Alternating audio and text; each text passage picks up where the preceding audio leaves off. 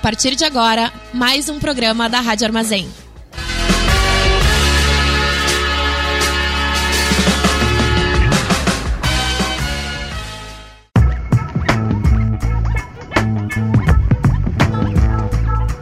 Começa agora o programa do Boca Jornalismo na Rádio Armazém.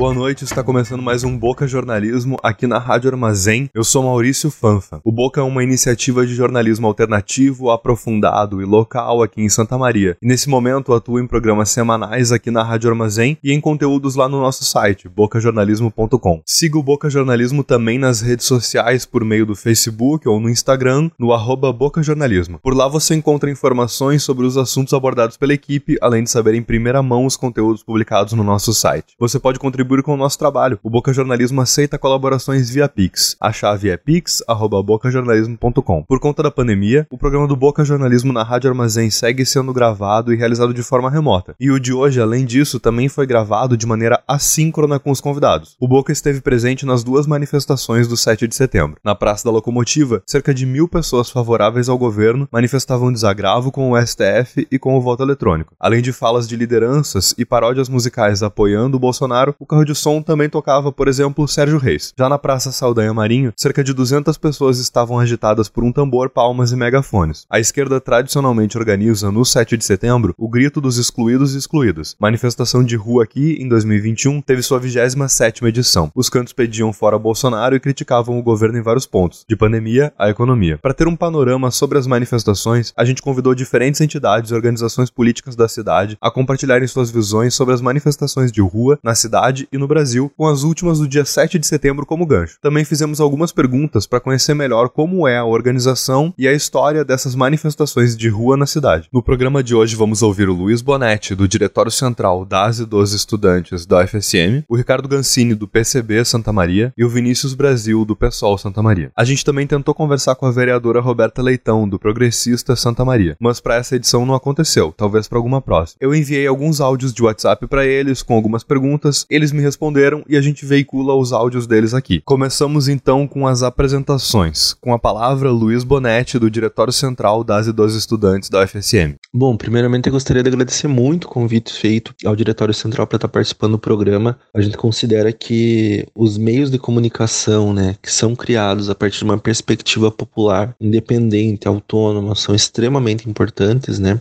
A gente já teve nos últimos anos uma clara demonstração, né, de como é, as grandes mídias que são patrocinadas, enfim, né, que recebem altos recursos, como elas agem no nosso país e como elas afetam a vida de cada brasileiro e brasileiro e por isso, mais do que nunca, é importante a gente garantir a popularização da comunicação no país, né? E nesse sentido, parabenizo muito, assim, a Rádio Armazém pelo trabalho que vem fazendo em Santa Maria e agradeço muito a gente poder estar tá somando aí e construindo também, trazendo a nossa perspectiva aí do DCE para dentro desse programa. Bom, uh, meu nome é Luiz Eduardo, a maioria das pessoas me conhecem por Luiz Bonetti.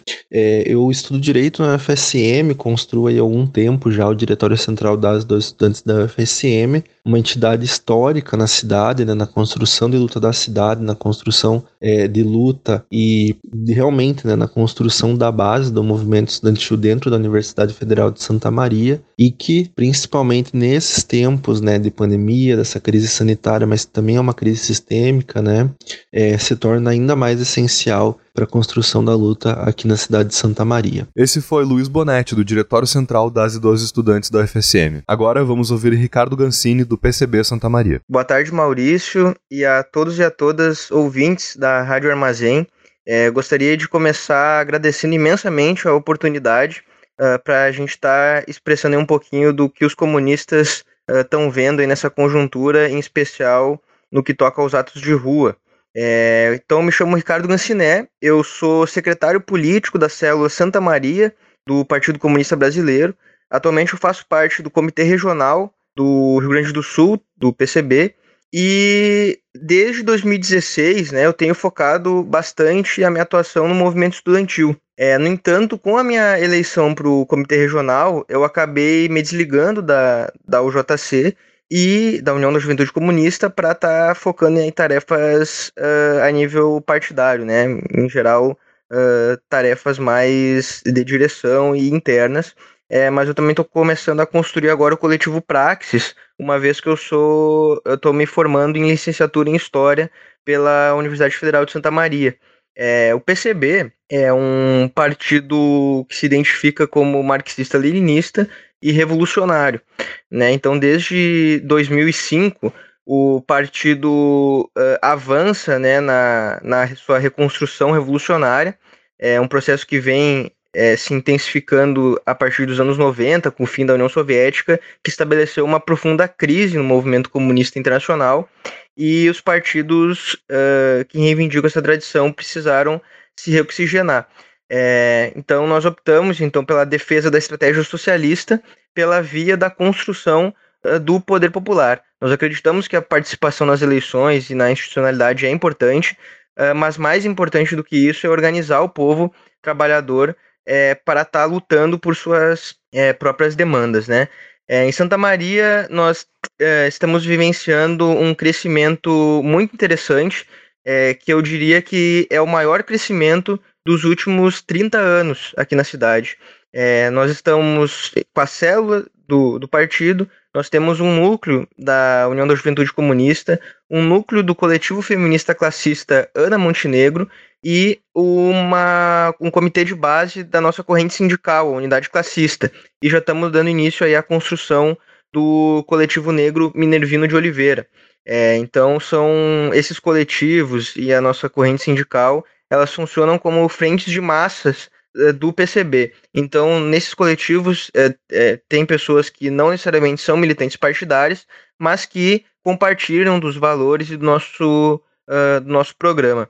Nós temos atuado aí durante a pandemia, é, principalmente através de ações de solidariedade, né, arrecadando uh, cestas básicas é, e fazendo a sua distribuição. Temos atuado junto com os beratrilhos, os moradores é, próximos da ferrovia, uh, e também no movimento estudantil, né? Assim como uh, estamos avançando nosso, dando os primeiros passos no trabalho sindical. E esses atos de massas é, têm representado aí uma importante frente de atuação é, que os comunistas estão voltados, desde o início da pandemia a gente tem pautado isso, agora tem retomado com força essa pauta e que, que é o que a gente vai estar tá conversando um pouquinho hoje. Esse foi Ricardo Gancini, do PCB Santa Maria. Agora, vamos ouvir Vinícius Brasil, do Pessoal Santa Maria. Boa tarde, Maurício. Boa tarde, ouvintes da Rádio Armazém, do programa Boca Jornalismo. Eu sou o Vinícius Brasil, Atualmente eu sou presidente do pessoal em Santa Maria, também sou professor da rede pública estadual, também faço parte do coletivo Alicerce Santa Maria. Sou natural aqui da cidade, estudei nas escolas públicas aqui no Olavo Bilac, no Maria Rocha, no Silon Rosa e ingressei na UFSM no ano de 2006 e onde eu tive um conhecimento, né, um contato maior com o movimento estudantil. A partir daí eu começo a ter um engajamento maior na luta política, é,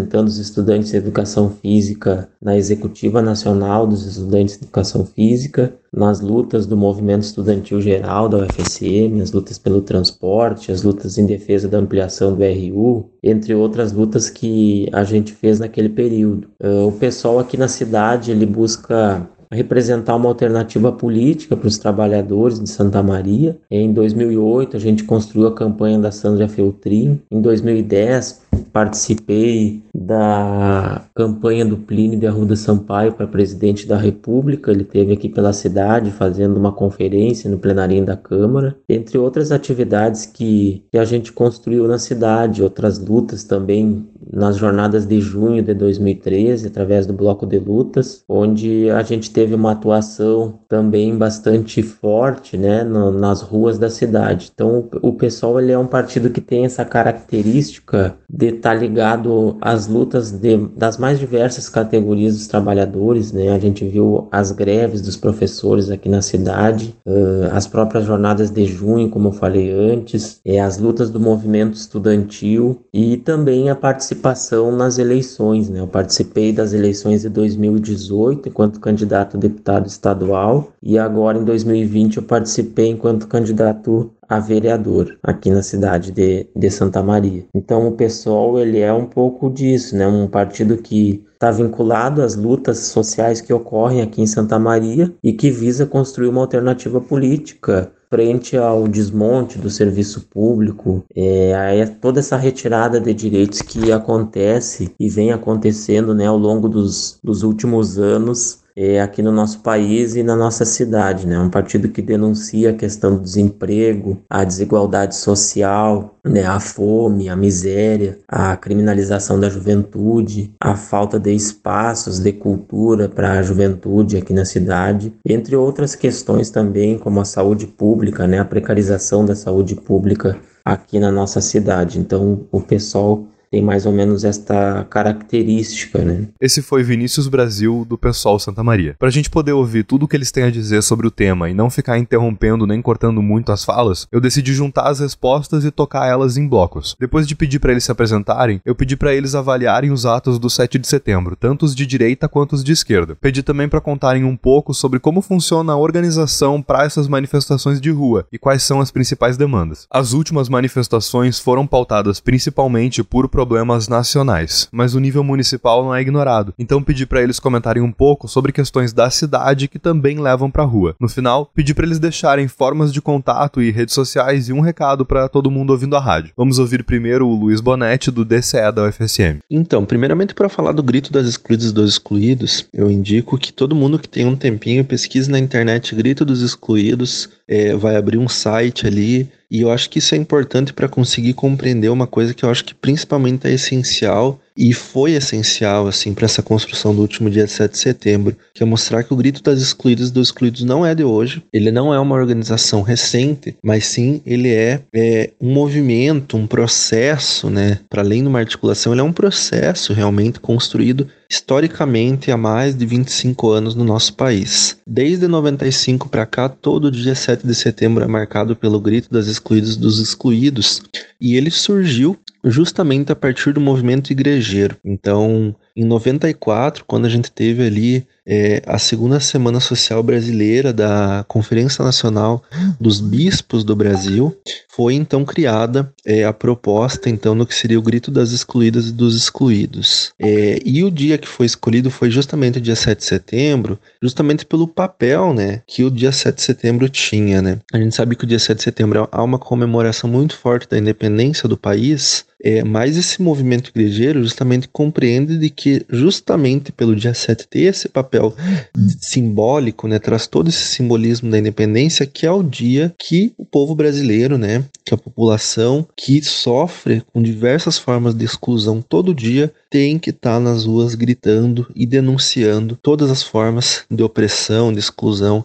que sofrem no seu dia a dia. Justamente por isso que o grito das dos excluídos é um grito de por justiça social, né? Um grito por uma, um grito por uma emancipação real, né, do povo brasileiro, que a gente sabe que infelizmente a independência é tão comemorada, ela pode ter sido independência para alguns, mas para a maior parte do povo brasileiro não foi assim que, que aconteceu. E aí com isso, o movimento assim é, para construção do grito dos excluídos das excluídas, ele foi ganhando cada vez mais força, né? Porque ele tem a sua origem ali a partir do movimento igrejeiro, mas ele vai se ampliando para dentro dos movimentos populares e vai construindo a sua história, né, Brasil afora. E em Santa Maria não é diferente, né? A gente tem uma construção histórica aqui também do grito das excluídas e dos excluídos. E nesse dia 7 de setembro não foi diferente, né? Então a gente teve tanto uma ação já no dia 4 lá no Feirão da Economia Solidária, junto ao movimento igrejeiro e a outros movimentos ali que constrói também o Feirão, é, onde foi né, feito um, um evento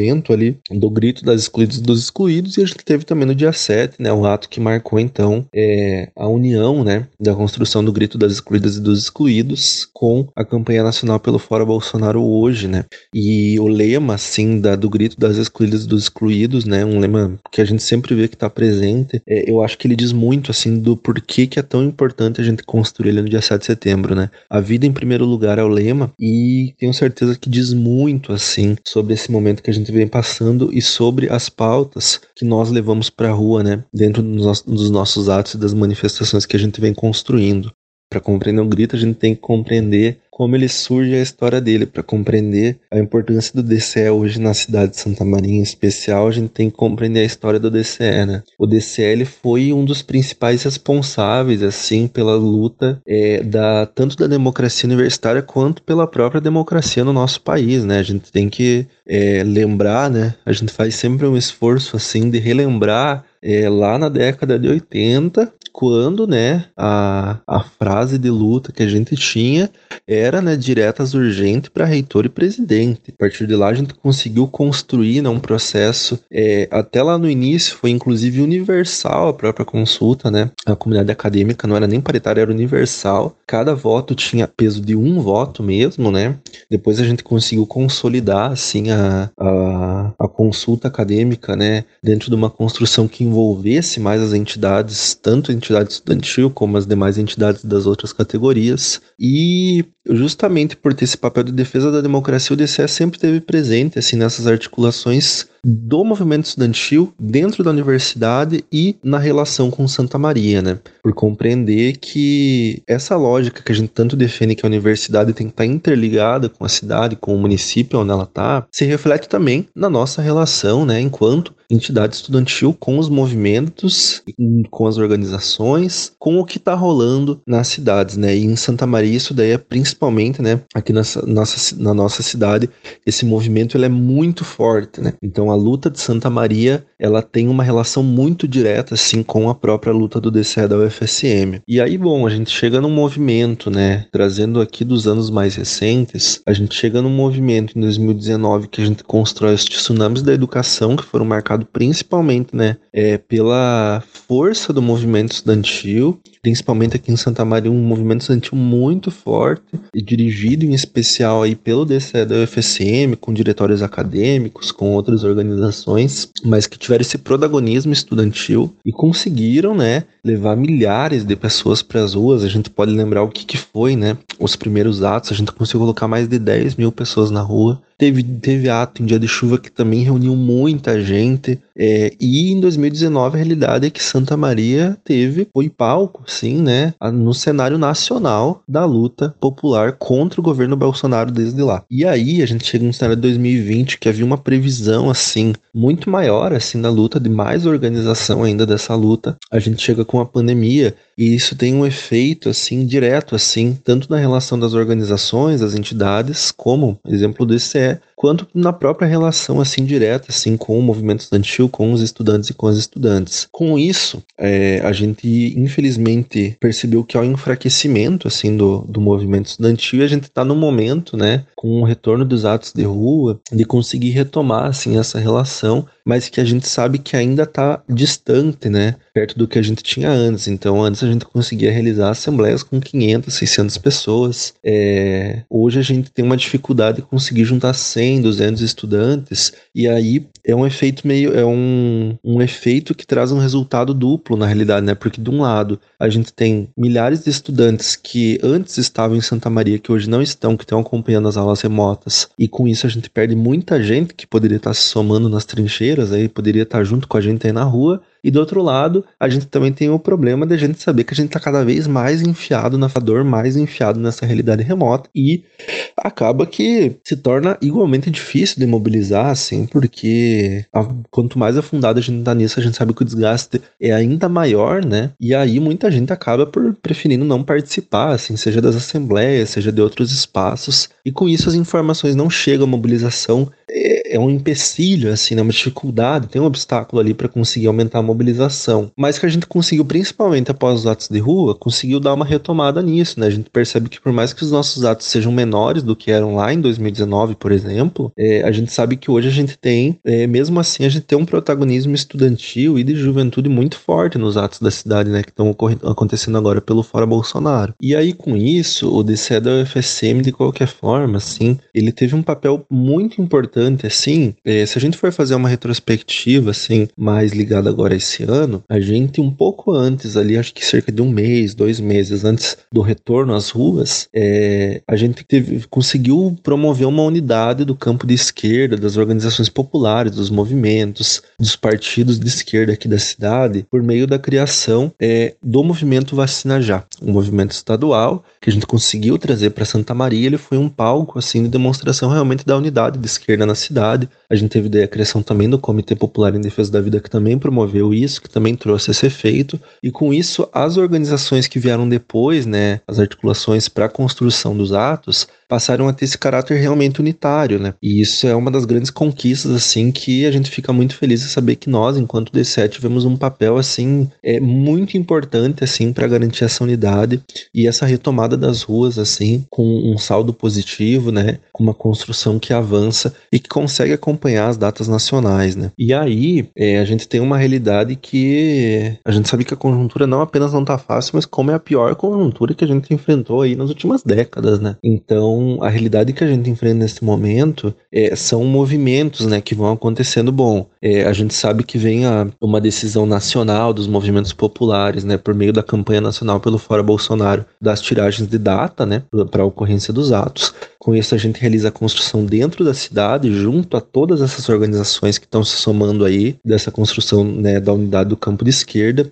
seja sindicato, movimento popular, organização, coletivo, entidade, todo mundo junto ali para construir o ato, para fortalecer essa construção. E aí a gente realiza assembleias, a gente realiza conselho de entidade de base, né, que é um, um espaço voltado para os diretórios então, normalmente a gente realiza os SEBs antes, né, justamente para discutir com os diretórios, para criar a mobilização dentro da base, né, dentro dos cursos mesmo, para aí chegar na assembleia e a assembleia desembocar numa grande mobilização assim, é que consiga juntar os estudantes, consiga debater o porquê que a gente vai estar tá indo para a rua de novo e aí para estar tá botando todo mundo assim para se somar, para estar tá junto no ato, para mobilizar irmão, irmã, pai, mãe, é, filho, filha, para todo mundo estar tá junto, chamar os amigos, chamar as amigas, chamar primo, prima, para tá todo mundo junto no ato, né? Então é um efeito assim bem importante. A gente sabe que foi bem afetado pela pandemia por estar ocorrendo de forma online, assim, pelos motivos que eu já elenquei, mas que são movimentos importantes, assim, para garantir essa mobilização no movimento estudantil, né? E aí, aliado a isso, também tem outros movimentos que se fazem, né? É, que as organizações também constroem, seja da própria panfletagem, que não é direcionada diretamente aos estudantes, né? Mas que envolve aí principalmente a lógica aí da mobilização de Santa Maria para os atos que ocorrem, né? E aí, como eu falei anteriormente, o DCL sempre teve um papel dirigente, assim, na, na condução das lutas na cidade, né? Então, inúmeras pautas, assim, que a gente for ver que a gente constrói na cidade, desde os atos, né, por um transporte público de qualidade, uh, a gente pega daí mais ligadas à educação, mesmo os cortes na educação, mas a gente vai falar sobre moradia, sobre o direito à moradia, sobre o direito à saúde, é, sobre a própria questão da reforma agrária, sobre a construção realmente, né? Acho que ano passado refletiu muito disso de como o DCL tem um papel muito importante para Santa Maria e ele tem uma legitimidade muito grande frente, né, à organização do campo popular aqui na cidade.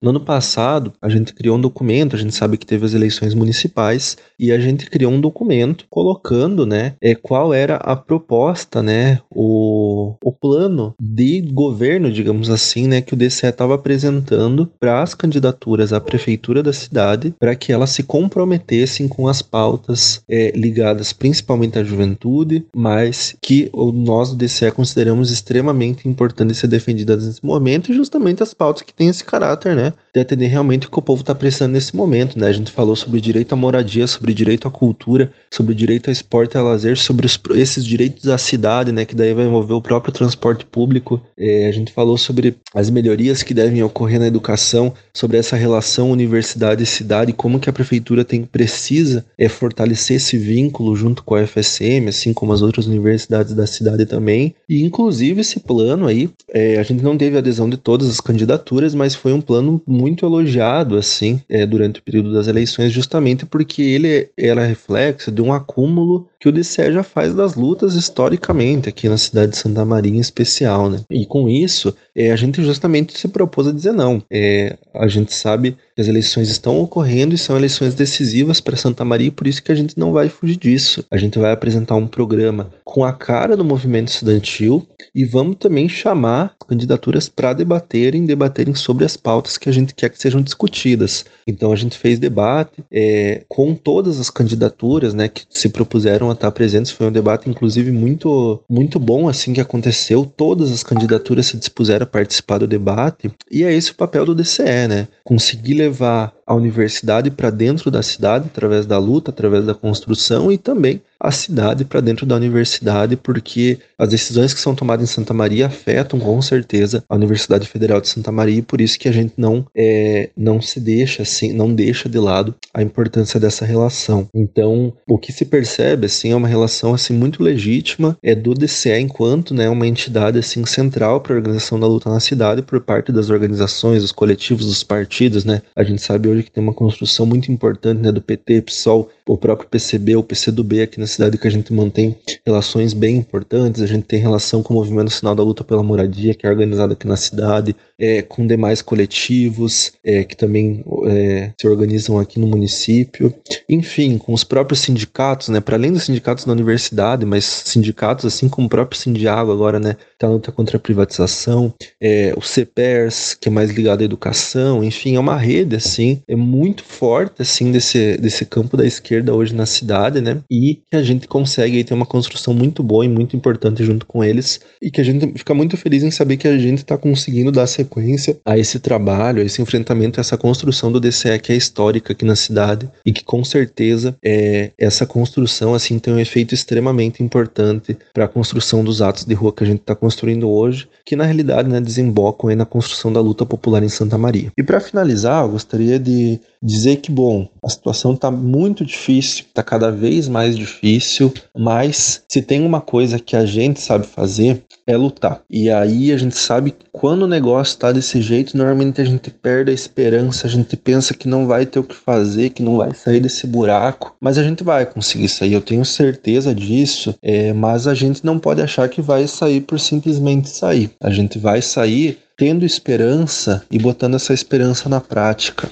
Por isso que o recado que eu gosto sempre de deixar, assim, e que acho que faz, se faz bem importante aqui também, é de que, bom, quanto mais mobilização a gente tiver para construir a derrubada do governo Bolsonaro, isso afeta a vida de todo mundo, não apenas a nossa. Por isso que às vezes a gente pensa que, bom, não tem, né? Como que eu né, posso contribuir? Às vezes não vê muito e pensa, ah, não, mas sou só eu. Mas nunca é só a gente. Como eu falei, é amigo, é amiga, é primo, prima, é mãe, pai.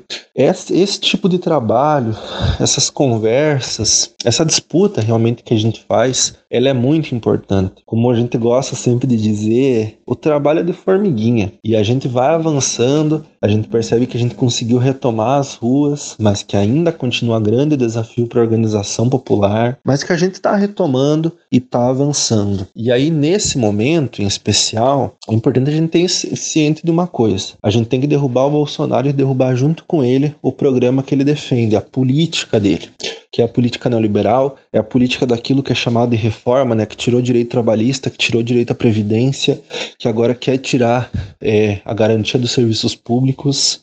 É essa política que a gente tem que derrotar junto com o Bolsonaro. Por isso, a gente não pode criar ilusões com quem agora decidiu ser fora Bolsonaro. Acho que, bom, se alguns setores aí da direita, que inclusive né, foram responsáveis aí pelo golpe da presidenta Dilma, se eles estão querendo ir para a rua agora, que vão, que façam enfrentamento ao governo Bolsonaro também. Mas a gente tem que ter ciente para nós de que o programa deles também não, não nos interessa. Como eu falei, se hoje a gente tem um genocida na presidência, eles têm responsabilidade por isso, porque tiveram ali, mobilizaram na articulação do golpe, tiveram junto com Bolsonaro em 2018 e a gente precisa derrotar essa política porque não adianta agora dizer que é fora Bolsonaro, você chega lá dentro na hora da votação, aprova tudo quanto é reforma contra o povo. Então acho que é esse recado que eu gostaria de desejar, dizer para todo mundo aí, colocar que bom, a luta segue, é, vamos, né, bater a poeira,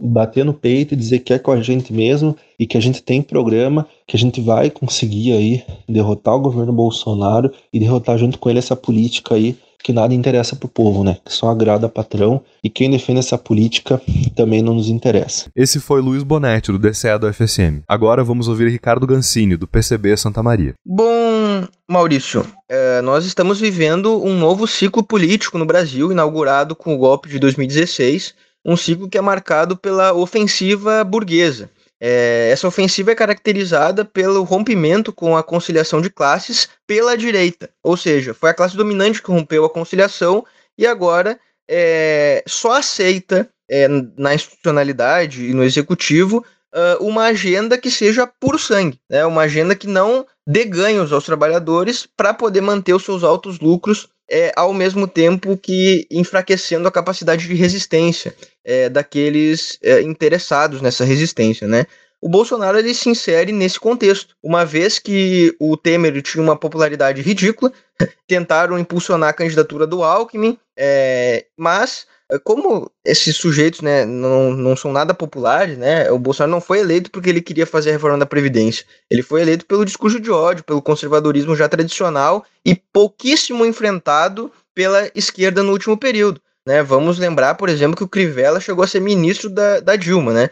É, essa conciliação também produz uh, as armas que derrotar, derrotou ela mesmo. Né? É, seguindo nosso, a nossa, nosso raciocínio, o dia 7 ele chega para o governo Bolsonaro como uma, uma demonstração de força, né? É, essa foi a tentativa do, do governo de mostrar para o grande capital que ele ainda é capaz de garantir essa agenda neoliberal, uma vez que seu governo uh, gera muita instabilidade e tem sido pressionado pelas instituições, especial pelo STF, é, uh, os próprios escândalos de, de corrupção envolvendo a família dele, uh, as rachadinhas, a compra dessa mansão, a, a, o desvio de dinheiro da, na compra das vacinas, né? Tem desgastado muito a popularidade do Bolsonaro, o que talvez, não só pela eleição dele, né, mas pelo o próprio andamento da, das agendas, como a reforma administrativa, pode ser prejudicado, né? É, então ele tentou demonstrar para o grande capital que ainda tem força para isso e que ainda representa esses interesses. No entanto, foi um fiasco, né?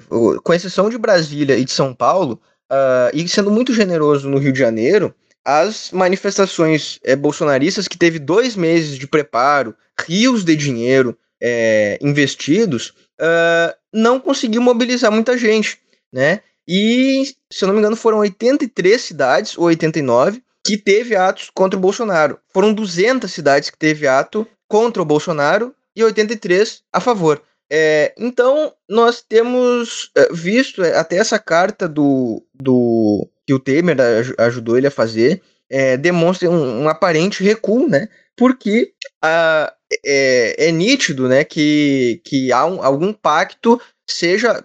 É claro que a gente não tem nenhuma bola de cristal, né? Mas para manter o Bolsonaro ele se comprometer assim e não uh, radicalizar a instabilidade política, né? É, é muito difícil acreditar que isso vai é, se prolongar, né? Ao mesmo tempo que a gente não pode avaliar que o dia 7 foi só derrotas para o bolsonarismo. Não foi. Foi um importante passo para a constituição do Partido Fascista. É, que uma coisa é ter apoiadores do Bolsonaro, outra coisa é ter apoiadores do Bolsonaro organizados. E isso avançou bastante, né? Então, mesmo que a gente tire o Bolsonaro, o bolsonarismo vai continuar sendo um agente político no próximo ciclo e que a gente tem que estar é, tá muito atento para isso, para não ter qualquer tipo de, de ilusão que tirando o Bolsonaro tá tudo resolvido, porque não tá, né? É, ao mesmo tempo, né, a esquerda fez um, o, também teve um fiasco, né, porque passou a semana inteira anterior ao dia 7, é, ao invés de mobilizar para o grito dos excluídos, a maioria, né, da, é, dos setores da, da, da esquerda começaram a agitar o medo na população, que seriam atos massificados da direita, que teria confronto civil, uh, ia ter muita violência e tal, e quando, na verdade, a maioria dos, das cidades que teve ato, uh, o ato da esquerda até foi igual ou maior, né? É, então é assim que a gente avalia um pouco uh, o 7 de setembro e agora os próximos passos é a gente estar tá, é, nos organizando para derrotar a agenda econômica do governo, a agenda moralista e sem dedicar a, a nossos esforços para sangrar o governo até 2022. Não é o Bolsonaro que está sangrando até 2022 é, é o povo que já tem aí mais de é, 600 mil brasileiros, se a gente desconsiderar, se a gente considerar a subnotificação, né, mortos num, num, genocídio. É intolerável, inaceitável esse, uh, essa espera por 2022, até porque uh, não, ao que tudo indica, a burguesia não está disposta a aceitar um novo pacto é, de conciliação, né? Ou a esquerda, ao chegar ao poder, é, faz um usa do poder popular para fazer um governo é, contra a, a, classe dominante, ou vai ter um, um, um, vai dar continuidade nesse projeto puro sangue, né, do, do, do capital. É, a margem para conciliação de classes, ela é a, a, própria burguesia não quer a conciliação, né? Não adianta só um dos lados querer conciliar, porque os dois não é, não faz nem sentido pragmático é, mais esse raciocínio da, da conciliação. Uh, bom, o PCB avalia já há muito tempo, né, que existe uma crise organizativa da classe trabalhadora, né? Não existe no Brasil uh, uma central única é, de trabalhadores, ainda que a CUT tenha esse nome, ela não é um, uma central única, né? É, o que mais se aproxima assim de um avanço organizativo é a própria Uni, que consegue representar todos os estudantes. Mas a nível de movimento de moradia, é, de, do movimento sindical, né, a gente tem muita essa fragmentação é, e falta de diálogo entre, entre setores. Né? Isso é, se, se manifesta na própria organização desses atos, né? Uh, nacionalmente, a gente tem uh, uma, uma frente que surgiu uh, pontual para essa luta defensiva, né, pelo Fora Bolsonaro, que é a frente, que é a campanha nacional Fora Bolsonaro.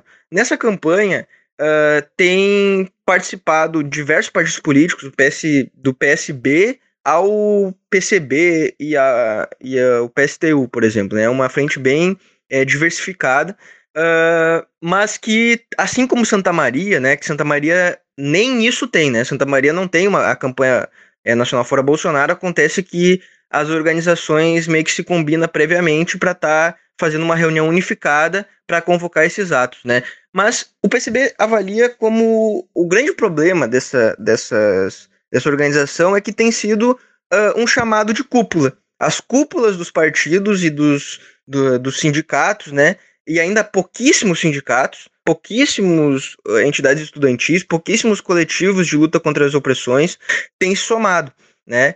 É, e mesmo dentro daquelas organizações que se somam, a participação é muito pequena, né? É, mas, uh, diferente da campanha nacional fora Bolsonaro, partidos, o PSB em Santa Maria, o PDT, não tem interesse de, em fazer essa luta. O PDT, que, uh, é, acho que ano retrasado, né, votou numa, numa moção em apoio à escola sem partido. Né? Então a gente tem uma, uma correlação de força que Santa Maria muito particular, né? E que. Mas está sendo mais ou menos desse, nesse formato, né? São reuniões de cúpula que fazem a convocação desse ato. O PCB, para fazer frente a isso, uh, nós temos impulsionado é, ações de, de mobilização nos bairros, né? E através do, do Fórum Sindical e Popular, é, que é, uma, que é um, uma entidade que o PCB constrói nacionalmente, nós tentamos fazer plenárias é, junto com a base das categorias e não só com a, com a, com a direção, né? É, para estar tá discutindo um pouco sobre o que, que a gente está lutando, né? Porque é, normalmente essas convocações do ato é muito. A gente gasta muito tempo discutindo o trajeto e do que provavelmente fazer um debate qualitativo. Então, mais ou menos, a convocação desses atos acontece nesse, é, nesse formato, né? São, são é, partir do convite que uma organização vai fazendo para outra e a gente tira uma data e faz um balanço do último ato e perspectivas para uh, para o próximo ato, né? Mas a mobilização na periferia, a participação da base, é, tudo isso é feito a nível uh, das organizações mesmo, né? O PCB faz isso, mas nem todo mundo tem esse compromisso Uh, e, e acaba tendo a gente acaba tendo muita essa dificuldade tanto para fazer esse, essa discussão na base quanto para colocar cúpulas né, de entidades uh, importantes né, do, do, dos trabalhadores. Né? Nós temos é, muitos sindicatos aí que não estão participando dessas convocações e que seriam é, importantes de estar tá nessa, de tá nessa luta. Quando uh, a maioria da esquerda opta uh, no início da pandemia por sair das ruas, né, é, ela não leva em consideração, e nós avaliamos que isso foi um grande erro, né, uh, que não existe vácuo na política. Né, as ruas continuaram sendo ocupadas, só que pela direita, né, em especial pelo fundamentalismo religioso que fica fazendo uh, trabalho de base permanente aí na, nas periferias e conquistando uh, corações e mentes do, do proletariado. É, a gente, desde o início, tem impulsionado e participado da, das ações, é, das mobilizações que, que foram tendo ao longo do, do ano de 2020. Teve atos presenciais, né? Eu destaco ato, os atos antirracistas e os atos das torcidas uh, organizadas, né, da, das, anti, do, das torcidas antifa. É, o PSB tem participado, mas é, é, é, inquestionável, né, que no ano de 2021 uh, teve uma, uma nova onda, assim, da, das mobilizações, porque aí uh, o genocídio em curso é, era algo absurdo, assim, de, de a gente tá, tá, tá vivenciando, né? então a gente estava é, indo para a rua para garantir o nosso direito é, de, de, de ficar em isolamento. As principais bandeiras do, do PCB nesses atos é, têm sido a, a principal delas, obviamente, é o Fora Bolsonaro e Mourão. Né? Nós defendemos prioritariamente a cassação da chapa, entendendo que, o, que é um governo ilegítimo.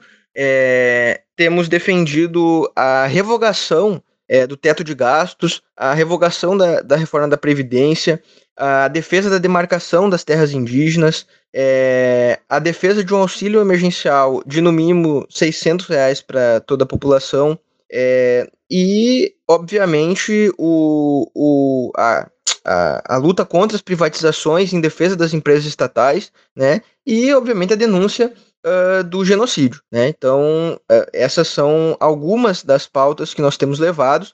A gente compreende que essa articulação da luta pelo fora Bolsonaro com a luta é, é, por uma agenda de. É, é, é, por o início de uma contraofensiva nossa, né, com um programa é, de, de revogação dessa, dessa, do legado bolsonarista e o legado do Temer é fundamental. Né? Não adianta a gente separar uma coisa da outra, porque não funciona. Né? O Bolsonaro é o Paulo Guedes e o Paulo Guedes é o Bolsonaro. Então, quem, te, quem tá vendo, é, tipo, ah, primeiro a gente tira o Bolsonaro e depois a, gente vê o que, que faz, não tá, é, tá se contentando, melhor dizendo, com uma futura gestão da terra arrasada, né? Nós não estamos contentes, nós não queremos uma gestão é, da terra arrasada, nós queremos reconstruir o Brasil. E isso é a nossa principal bandeira nesses atos que, que, que tem sido impulsionada. Uh, infelizmente, né, a gente tem visto que os atos cada vez estão sendo mais espaçados temporalmente e eles não têm um avanço organizativo né, marcha todo, todo é, é, sempre no final de semana, sem ser acompanhado por, uma, por ações como greves, é, como uma greve geral, por exemplo, dificilmente vai ter um impacto que a gente gostaria. Então, por isso a gente tem pautado muito a construção da greve geral, não como um processo mecânico, né, é, ou muito menos de cúpula, mas uh, para entender que ato de rua é demonstração de força, mas a força a gente consegue só com o trabalho de base e uma greve geral para botar os capitalistas colocarem, se preocuparem com o bolso e, e, verem que o Bolsonaro é insustentável e os trabalhadores precisam é, urgentemente tomar as rédeas uh, da nossa história. Muito importante falar da, da política municipal. É, nessas manifestações a gente foca muito no, no fora Bolsonaro e acaba esquecendo o que está acontecendo uh, no nosso quintal, né? É, na avaliação do PCB, o Bom e o Eduardo Leite são cúmplices do genocídio, né? Isso para nós tá, tá muito nítido, né? Quando a gente é, olha para um prefeito que se diz contra o Bolsonaro, né? Que se diz é, que luta pela vacina, né? Mas ao mesmo tempo está defendendo a volta das aulas presenciais sem a população estar tá vacinada, é, é, é, tá contribuindo para a propagação do, do genocídio. Quando a gente vê um prefeito que, é, apesar de estar tá segurando o aumento da tarifa, uh, não tem mais cobra é, foi permitido né, a, a ausência dos cobradores no, nos ônibus, o que sobrecarrega o motorista e gera filas gigantescas. A ATU também está tá autorizada a reduzir frota, é, reduzir as linhas, de, uh, o horário das linhas de ônibus. Isso tudo gera aglomeração, né? É, então nós não temos nenhuma ilusão né, que o Possobon é nosso aliado para enfrentar o bolsonarismo. Né? Tanto é que nenhum desses atos o PSDB esteve presente ou ficou preocupado uh, em ir. Né? É, então, essa é a nossa avaliação sobre a prefeitura. Ao mesmo tempo, né, e aí queremos é, bater bastante nessa tecla, que uh, de fato o, o e o Leite são cúmplices do genocida, o Bolsonaro é genocida, mas ele é um criminoso. Só que o mandante do crime não é o Bolsonaro, ele não tirou da cabeça dele. Foi a grande burguesia, né? É, e agora, vendo que a prolongação da, da pandemia prejudica os negócios, tá dando uma, uma impulsionada um pouco maior né? Mas é, a gente diz isso porque não faz sentido nenhum, né? Esse discurso de que, beleza, a gente vai tirar o genocida dali, mas é, para isso a gente tem que se aliar com os mandantes do crime de genocídio, né? Não, para nós, é, a gente repudia completamente esse, esse, esse raciocínio. Uh, nesses atos de rua, né, uh, nos primeiros atos até teve um certo consenso em Santa Maria, e Santa Maria entrou como uma vanguarda nacional desse, nesse sentido, né, que colocou uh, fora Bolsonaro uh, e Mourão contra Eduardo Leite e Possobon. Então, a, a, própria pauta dos atos, a pauta unificada de toda a esquerda, é, levou em consideração a oposição ao Possobon e a oposição ao Eduardo Leite. Nos últimos atos, essa pauta não tem é, sido oficializada, mas os discursos é, e as palavras de ordem no trajeto e a própria participação da, das organizações é, tem caminhado nesse sentido em Santa Maria. A nível nacional, é, predomina a, a ideia de que setores da direita tradicional é, são aliados da classe trabalhadora é, contra, contra o Bolsonaro e que a luta contra as reformas da Previdência, contra a caristia, contra o preço do gás é uma luta secundária. Bom, para concluir, queria agradecer mais uma vez a ti, é, Maurício, e a Rádio Armazém pela, pela oportunidade, né? Agradecer a atenção é, de todo mundo que, que acompanhou até aqui. Né? Eu gostaria de é, fazer então uma, uma sugestão é, de estarem é, acompanhando as redes do, do PCB de Santa Maria. Atualmente a gente está com o Instagram e com o Facebook, é, arroba PCB Santa Maria, tanto no Facebook quanto uh, no Instagram. Uh, sugiro também acompanhar o canal no YouTube do nosso jornal, né, o jornal O Poder Popular. É, a gente tem feito várias, uma cobertura é, bem interessante assim, sobre a conjuntura. Uh, tem o site do partido também, é, pcb.org, né? E para quem quiser é, me seguir na, na, nas redes sociais e acompanhar um pouco do que uh, das minha, dos meus posicionamentos é Ricardo Gancini também no Facebook, no Instagram e no Twitter. É, e vamos, uh, minha sugestão assim, né, que se que se você que está nos ouvindo é um estudante, participe do, das entidades estudantis, participe do movimento estudantil, vá, vá nas, nas assembleias, se é trabalhador, se sindicaliza, é, mora num bairro, procura associação de moradores, se não tem, é, tenta entrar em contato com alguém, é, não precisa estar organizado no PCB ou nos nossos coletivos partidários para estar lutando. É importante que a gente principalmente se movimente, né? E, e, e rumo a uma reorganização da, da classe trabalhadora, né? Então esse fica, fica esse meu apelo, né, a todo mundo que está nos ouvindo e é com essa mensagem que eu gostaria é, de, me, de me despedir. Se alguém tem interesse de conhecer o, o, o partido ou algum dos, dos seus coletivos, pode mandar mensagem para nossas páginas. A gente é totalmente é, acessível e vamos estar tá, é, recebendo aí e conversando com o maior é, carinho e dedicação possível. Abração. Hein? Esse foi Ricardo Gancini, do PCB Santa Maria. Agora vamos ouvir Vinícius Brasil, do PSOL Santa Maria. A gente acredita que o governo Bolsonaro ele é um governo que, desde o início, ele negou a pandemia, ele atrasou a compra das vacinas, ele alimentou a crise no nosso país, ele alimentou a confusão, né? ele alimentou o desemprego, mas ele faz isso no sentido de criar um cenário de instabilidade política para se manter no poder e para se manter manter no poder, apontando para as instituições que ainda respaldam a democracia no Brasil. Né? Não é à toa que ele atinge o STF, o Congresso, os movimentos sociais, porque ele é um presidente que ele tem uma política que é implementar um golpe no Brasil. E por isso existe, do outro lado, uma jornada nacional de lutas que visa defender o fora Bolsonaro, o impeachment do Bolsonaro. Né? Ele tem mais de 60 ou 70 pedidos de impeachment que estão já no Congresso Nacional, mas que ainda não foram colocados em votação por que o Bolsonaro tem uma relação muito estreita com o presidente do atual, o, o, Lira, né, que é o Arthur Lira, o presidente do Congresso Nacional. Então essa luta que está dividindo e polarizando o país, ela já vem de um tempo, né? Ela é anterior à campanha de 2018 e encontrou no Bolsonaro a sua figura. Né? Assim como em outros locais do mundo, houve ascensão desses setores que o Bolsonaro representa, que são setores da extrema direita. Né? A gente viu lá nos Estados Unidos o Trump Trump e a tentativa de invasão do próprio Capitólio lá, ele tentou fazer um arremedo daquilo aqui no Brasil. Né? E, e, existe um setor da classe média do nosso país que sofre com a crise e está empobrecendo e que está se radicalizando em torno dessa iniciativa golpista. Né? Então esses atos eles visaram é, aproveitaram o momento né, da, do dia da, de que é comemorado e que a gente pode questionar a questão da independência do Brasil, pode questionar e a gente questiona isso, né? Que independência é essa? A serviço de quem? Mas existem amplos setores da classe que referenciam esse dia. E o Bolsonaro, como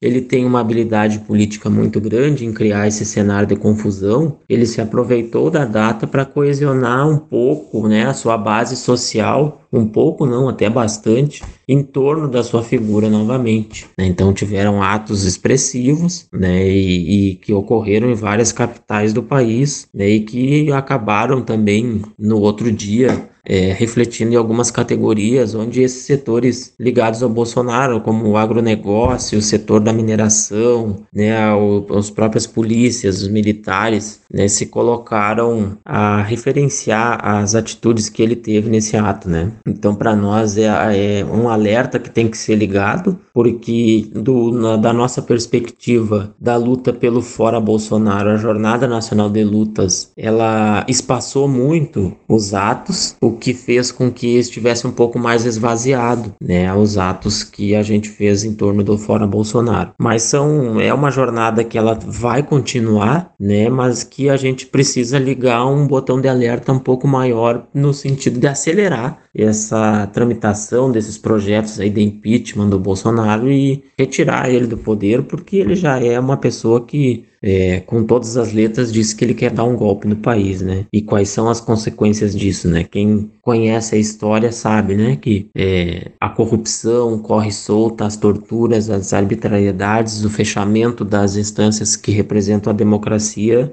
é, é muito pior para a classe trabalhadora, principalmente no momento de crise em que a gente está perdendo praticamente todos os direitos sociais. Em relação a essa questão do transporte público, a gente está fazendo as panfletagens na rua para chamar para a Jornada Nacional de Lutas, para os atos fora Bolsonaro, e a gente tem conversado com a população nos terminais de ônibus que tem reclamado do preço da passagem, do espaçamento dos horários, né, da redução das linhas linhas de ônibus, o que aumenta o tempo de espera nas paradas, causa aglomeração. Também quando as pessoas vão pegar o ônibus, é, é uma demora muito grande para vir outro, então os ônibus lotam. Então há um problema muito grave ainda do transporte público. E qual é a alternativa que o prefeito está apresentando para isso? Ele quer doar dinheiro público para as empresas, 2,7 milhões de dinheiro público para sanar uh, prejuízos que as empresas tiveram. Já teve em outros momentos aqui também durante a pandemia,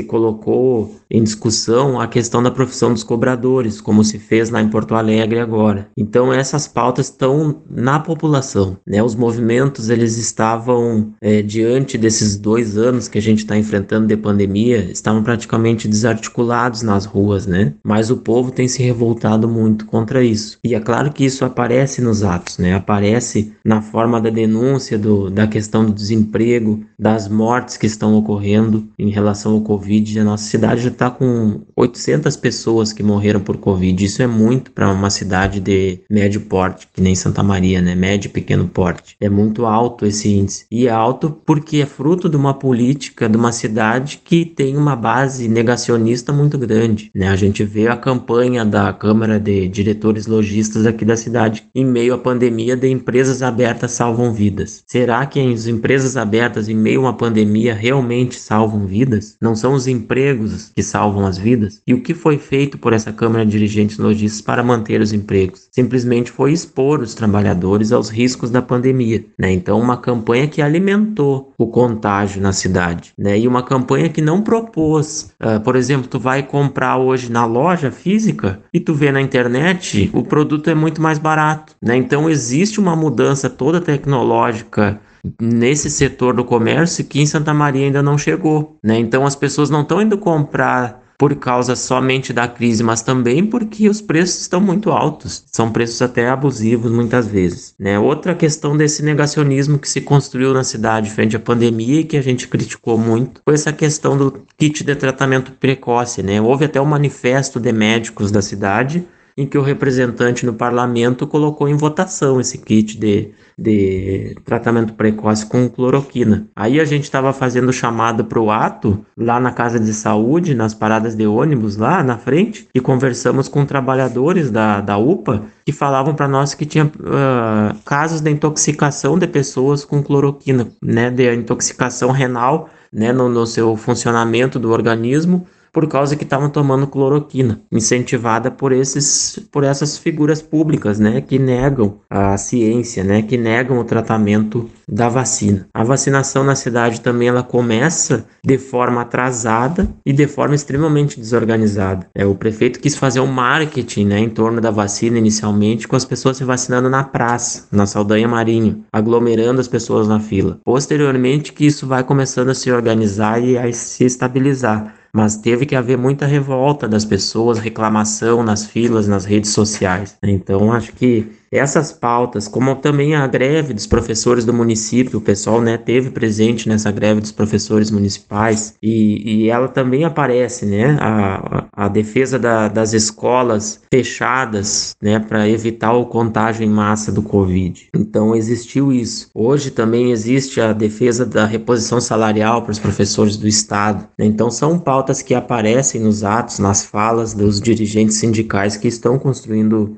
esses atos aqui na cidade. A questão da cultura, né, da juventude da periferia, que quer também o seu divertimento. Hoje só os bares, só quem tem dinheiro para pagar o bar que pode se divertir. Né? Quem fica na rua apanha da polícia, não pode aglomerar. Mas a gente está vendo festas em vários bares da cidade que tem aglomeração, que tem música ao vivo. E por que, que há uma negação disso para a juventude da periferia, que não tem dinheiro para entrar nesses locais? Né? Então, essas são algumas questões que são problemáticas na cidade e que a gente tem levantado também nos atos públicos, né, dentro dessa jornada nacional de luta. Muito obrigado à Rádio Armazém e aos ouvintes pelo o espaço que nos deram aqui para a gente estar tá conversando um pouco sobre as iniciativas do partido aqui na cidade. Né? Quem quiser ficar mais atento às movimentações do pessoal, a gente está na rede social, no Instagram, também estamos no Facebook. Então o pessoal pode acompanhar por ali ou nas ruas, nos atos públicos aí, onde a gente pode se encontrar também e conversar melhor. Um abraço a todos. Esse foi Vinícius Brasil do Pessoal Santa Maria. O programa de hoje vai ficando por aqui. O programa do Boca Jornalismo na Rádio Armazém vai ao ar toda segunda-feira às 19 horas e também está disponível em podcast. A produção do programa foi feita por mim, Maurício Fanfa, e pela Letícia Klisner. As redes sociais são com o Luiz Gustavo dos Santos. A técnica da Rádio Armazém é com o Edson K. O Boca é uma iniciativa de jornalismo alternativo, aprofundado e local aqui em Santa Maria. Você pode conhecer o nosso trabalho, ler as matérias que já publicamos no site bocajornalismo.com. Você também pode nos procurar no Facebook ou no Instagram, arroba bocajornalismo. Se quiser entrar em contato com a gente, é no e-mail bocajornalismo.gmail.com. Agora você pode contribuir com o nosso trabalho. O Boca Jornalismo aceita colaborações via Pix. A chave é pix.bocajornalismo.com. Na próxima segunda-feira tem mais Boca Jornalismo aqui na Rádio Armazém. Fique ligado e até mais.